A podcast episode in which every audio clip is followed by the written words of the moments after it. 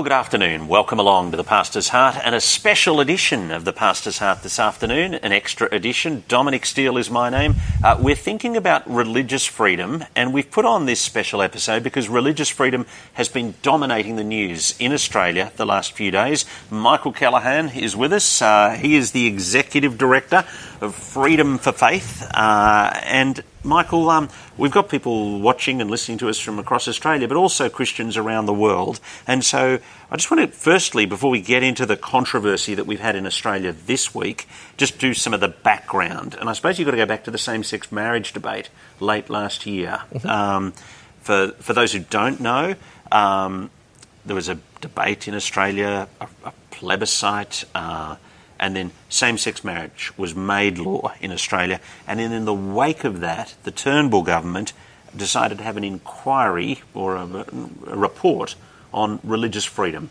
Just give us the background there. Yeah, in advance of the vote, they signalled an intention to um, park really the religious freedom questions. They said people are having a debate around religious freedom. Let's figure out the marriage question and then look at religious freedom. That inquiry was then uh, set up, panel of legal experts to do that, led by Philip Ruddock, mm-hmm. former Attorney General. The terms of reference, are really good. So it's much broader than just LGBT issues and, and marriage. It's actually a far-reaching look at Commonwealth law, state law. How does it work in Australia? Like, is is religious freedom adequately protected? Are there real concerns there or not?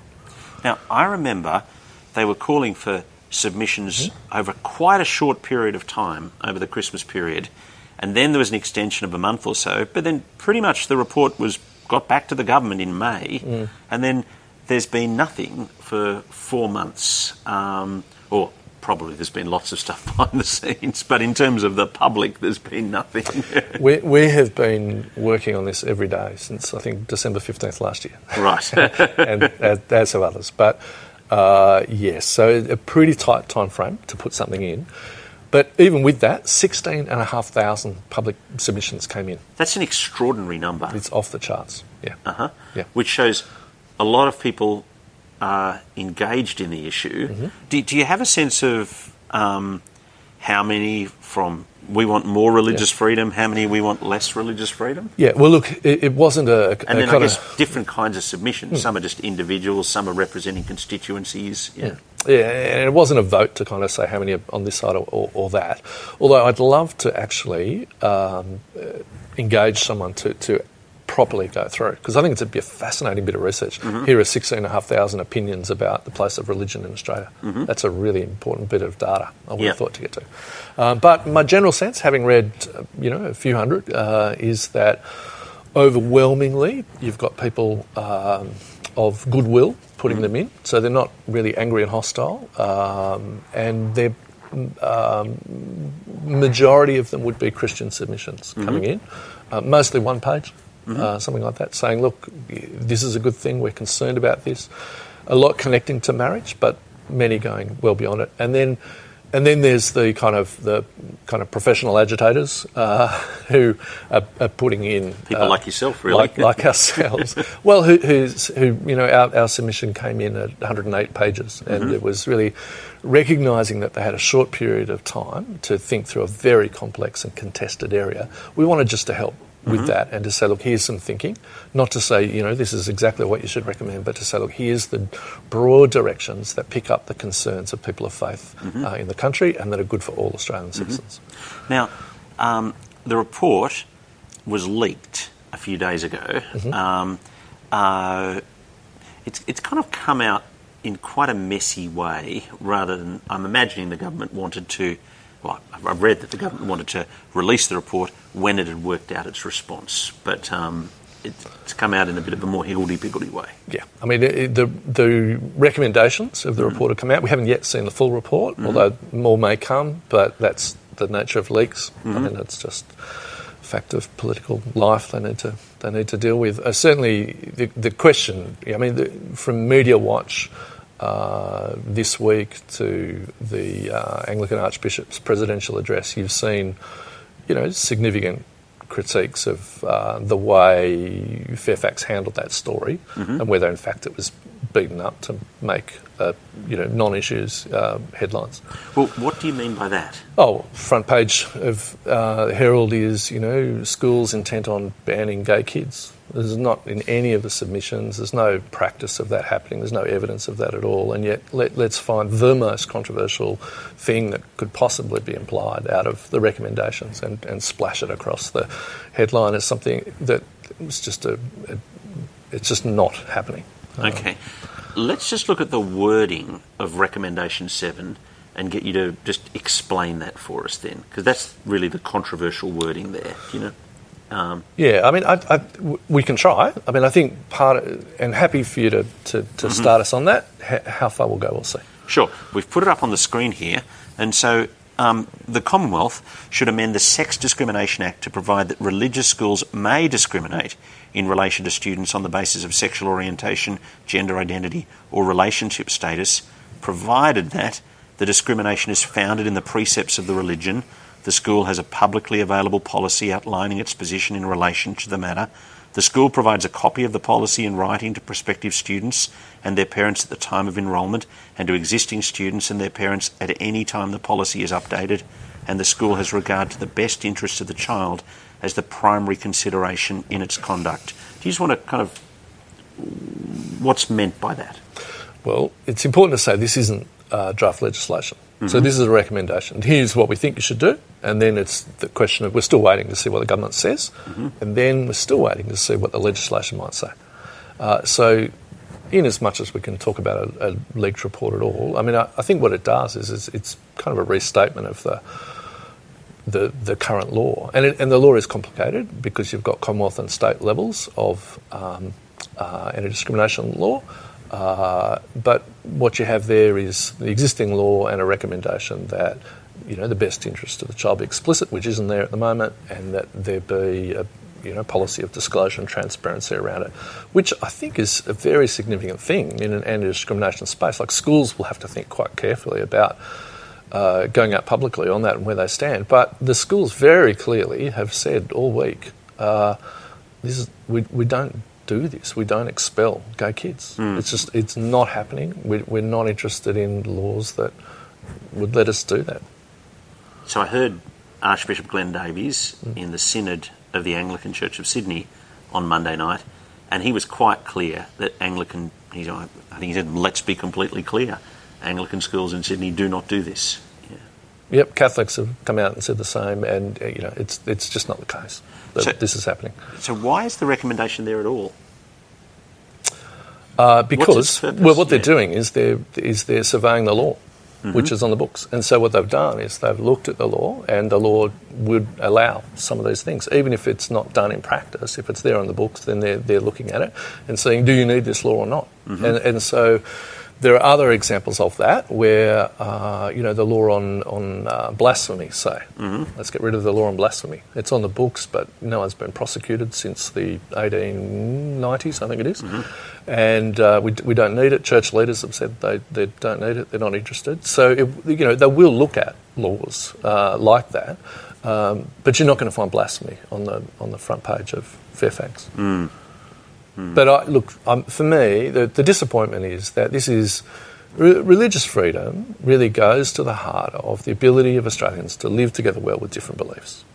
And, and that's something which is substantial and, and uh, significant and is, you know, thinking about your audience who's listening here, that's really important, mm. you know, and, and for it to be distracted and for religious freedom only to be seen through this prism of LGBT, it's very disappointing. Like, we need to think about how those different rights relate. We need to have better conversations uh, around it, but this is not going to help that happen. Because mm. this feels like it's suddenly got almost hysterical, perhaps because of the Wentworth by election. It's a beat up. Well, I, I, don't want to speculate on, on Wentworth, who knows, and who knows who motivated this and what the uh, motivation is, but yeah, it, it is what it is. Can I ask what you made of Tanya Plibersek's tweet where she was quite strong on this issue um, on Monday. Uh, look, I haven't been following her uh, Twitter feed closely enough to, mm-hmm. to kind of comment on that particularly, but I, I, think the the critical issue in the in the conversation that's happened over this week really has been um, uh, the issue of schools' rights around employment and whether or not schools are going to be able to engage uh, people that are supportive of the faith or hold the faith. And uh, for a distracting conversation on students that was really irrelevant to then be kind of segued into a very significant conversation about employment and teachers is, is you know, those two should not have happened in the same sentence. Like they're, they're mm-hmm. different issues which are being dealt with there. And I think I understand the, the, the, frustration that the ALP must feel in that they haven't seen the report and we've been waiting and waiting and waiting. Um, but it would be great to actually have the report out and for us to be able to sit down and say, what are, what are not just the leaked recommendations, but what's the thinking of the expert panel behind mm-hmm. it? And then what is the government response? Where do they want to go on this? And for us to have a, a kind of mature conversation that wasn't done on the run in the news cycle uh, mm-hmm. on such significant things because of the amount. I mean, as soon as those comments started coming out on teachers yesterday, my, my phone just started running hot. And, and, you know, not just us. Like, there's a depth of concern out there about schools, which I think um, many in the media and the political class may have just um, misunderstood, misread. Like uh, that, there's a there's a significant depth of concern here, and that these concerns are pretty reasonable once you see the potential impact of some of these changes. Mm. What are some of the other big issues? You've talked about um, our teachers. You've talked about blasphemy. What are some of the other issues in the uh, in the report? Oh, look, uh, if the recommendations are right and, and you know true, and we, we think they are, then it's it's you know it's fairly far-reaching. It, it does go uh, to a number of things. Um, the, the schools, though, I think rightly is kind of one of the biggest uh, you know concerns. It's it's understandable that that's that that's been picked up so quickly, and in some ways it's emblematic of the rest, like because it goes to that question about who decides the values that mm-hmm. we live by, mm-hmm. and uh, what what are the laws going to be around that, and what's going to be the ability of parents to uh, see their kids raised in the faith. You know, mm-hmm. I think that's. And you're talking whether it's the Christian faith or a Muslim faith absolutely. or a yeah. Baha'i faith or yeah. whatever. Yeah, and even more so probably for some of the minority faiths where the school becomes very much the, the custodian uh, of the, a lot of the traditions, you know, that, mm-hmm. that this is the place where we send our Sikh kids in order to have um, uh, you know an exposure to the culture, or another school where it'll be an exposure to the language or the or the sacred texts and so mm-hmm. on. Like it becomes a very part important part of the um, community life together. That you know that our kids are sent to the Jewish school is you know part and parcel of what it means to be um, holding the faith mm. uh, for 21st century Jews in Australia. Not mm. all, but many. You know. What happens from here on in? So you're involved in talks, I'm imagining, with both sides of politics at the yep. moment. Um, what what are yep. those conversations? Yeah. Uh, I'm not going to tell you that. uh, certainly, go on. No, no. I mean, uh, uh, we have confidences which we need to respect, uh, but we, but we're definitely bipartisan, right? Mm-hmm. And so we we we we're trying to offer the best thinking and concerns to, to, to, both sides so they can think well and serve you know the whole nation. Mm-hmm. Um, where does it go? It could go 12 different ways before the next election, mm-hmm. and we need to be nimble enough to just keep speaking and nudging and stuff where we can. So that's kind of our voice into Canberra. Mm-hmm. Uh, so there's good conversations there, and there's people of goodwill on, on both sides that are that are looking at this. Mm-hmm. Um, but we also have a conversation to the church. Yep. I think this is part of it today, mm. which is to say, look, if these are things which, you, you know, the, the, the, local church is concerned about, then it should be praying. Mm. You know, it should be teaching on this. It should be thinking through this. It should be resourcing its members. It mm-hmm. should be thinking through what are the implications for um, uh, the the ministry we do. Like mm. if that's built on platforms which are now vulnerable, mm. uh, which, which may not be there if freedoms are chipped away, then um, how do we respond to that? So, what are you calling on church leaders to do, ministers who are watching or listening to us now? Uh, look, I think we're not actually calling for a new thing. I think what we're saying is the church needs to be the church. And if it is, then it's going to pray. Um, 1 Timothy 2, we'll mm-hmm. pray for leaders um, that we might be able to live quiet and godly lives. You know, and that, get on with the business of proclaiming Christ. I guess, unrestricted. Yeah, yeah, yeah. And, and right from Pentecost, you've seen that that's been an issue. There's pressure to always, um, you know, don't speak that name. Go back upstairs. You know, don't go out into the public and do this thing anymore. Uh, and Christians at that point are always going to dissent. Now, there's got to be wisdom about when to dissent and so on, but if you are um, following Christ, then there's going to be times when there is pressure and there is conflict. And so, um, pastors are going to have to teach their people about when that moment is and, and how it is that they respond. And we've got 2,000 years of, you know, practice and legacy to draw on. Um, and, and how is it that we love our neighbour? And how is it that we're public in the way that we live out the faith and not just play by secular rules? Um, not just for schools, that's an obvious issue, and we've seen that in the news cycle, but for churches as well, not to just play by secular rules that say, oh, sure, you can have all those gospel convictions as long as it's on a Sunday morning, you know, here in Annandale, uh, or a Wednesday night in your home group. Like, but to say, no, actually, it, it affects my, my faith comes with me into the workplace, into the school, and you know, I, I live alongside people with other beliefs. And how does that interaction work? Um, now, um, they're really important conversations to have. And in many ways, although a lot of the noise and sound takes place in terms of the, the media cycle and that debate, and I know your own history there, like a lot of the action in terms of religious freedom is actually in terms of how Christians want to actually live it out. So it's one thing to have a freedom, it's another to exercise it. So an example would be uh, scripture in schools, where New South Wales, we've got wonderful freedoms, and yet every year we struggle to find scripture teachers. You know, um, uh, we have freedoms at the moment, and we need to think carefully about how we exercise those freedoms and you know make the most of um, following Christ, even the situation we're in. How do you? I'm, I'm just thinking now on the pastor's heart um, and your own heart. I mean, you're a pastor, but you're also involved in this advoc- advocacy and these conversations. Um, I'm conflict averse. How do you manage your own heart in the rough and tumble of all of this? Uh, I'm always, the, the funny thing is, whenever we've gone through a really difficult few days, Yeah. and things have been have been tough.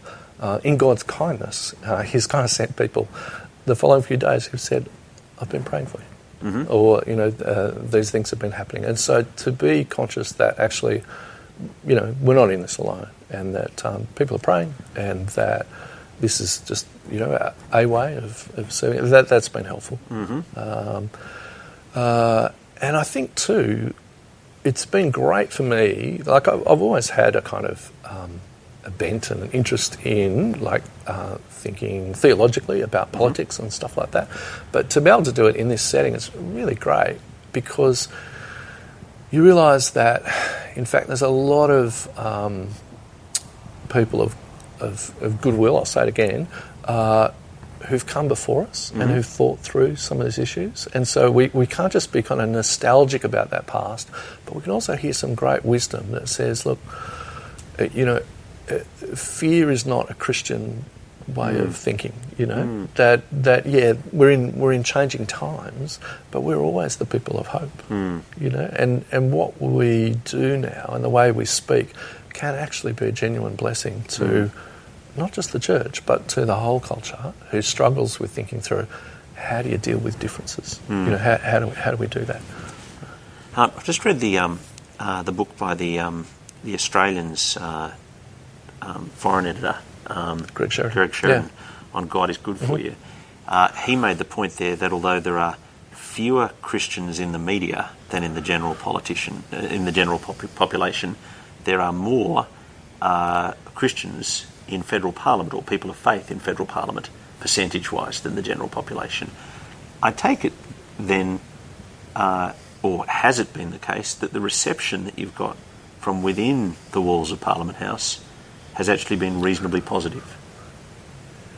Uh, yeah, sure. Look, I, I think um, and and that's not just limited to those of faith either. Mm-hmm. I think there there are people um, who who don't hold the faith themselves, uh, who say we want something better. We actually want to find good ways to to. they see uh, this as an im- people who don't have faith say that the principle of freedom of religion is an important principle to be maintained. Some, yeah. Right. I mean, it's it's one of those things. That it's impossible just to paint black and white. Like Yeah. you know, we've all got our agendas that Yeah. that, that, that we bring. But uh, look, I think often people are more willing to listen than sometimes we are to speak. Mm-hmm. And I think sometimes uh, politicians are rightly frustrated that uh, they're only approached after things come to a vote, you Yeah. know, and and uh, then people are angry, Yeah. and it's the one conscience issue of the year. One of the things I'll always remember is a comment made by um, Brendan Nelson, who's now running the War Memorial, but when he was local member, he said that um, the most significant letter he, he got was one that came from a Christian who just sent him an email that just said, I'm just praying for you. And he had a huge, he said he had this huge list of uh, mail to get through, which he was mm-hmm. reading at the end of a long, long session in Parliament. And uh, it was the only one that didn't ask for something, mm-hmm. you know, and, and didn't come with an agenda. Mm-hmm. And so for churches to pray for their mm. local members is really significant. Mm. And not to necessarily connect that with, a, with an agenda or an ask, but to do the thing that we're called to do, to mm. pray. Uh, knowing that God appoints rulers and um, calls on them to uh, judge wisely and to rule well, and for us to um, support them in that. Michael Kellahan, thanks for talking to us. Sure. Thanks. Michael Kellahan's been my guest uh, on the Pastor's Heart this afternoon, and uh, it's great that you've been able to join us uh, for this program. And uh, we'll look forward to being back with you at our regular time of uh, Tuesday afternoon at 2 o'clock next week for the Pastor's Heart, and I hope you can join us then. Cheers.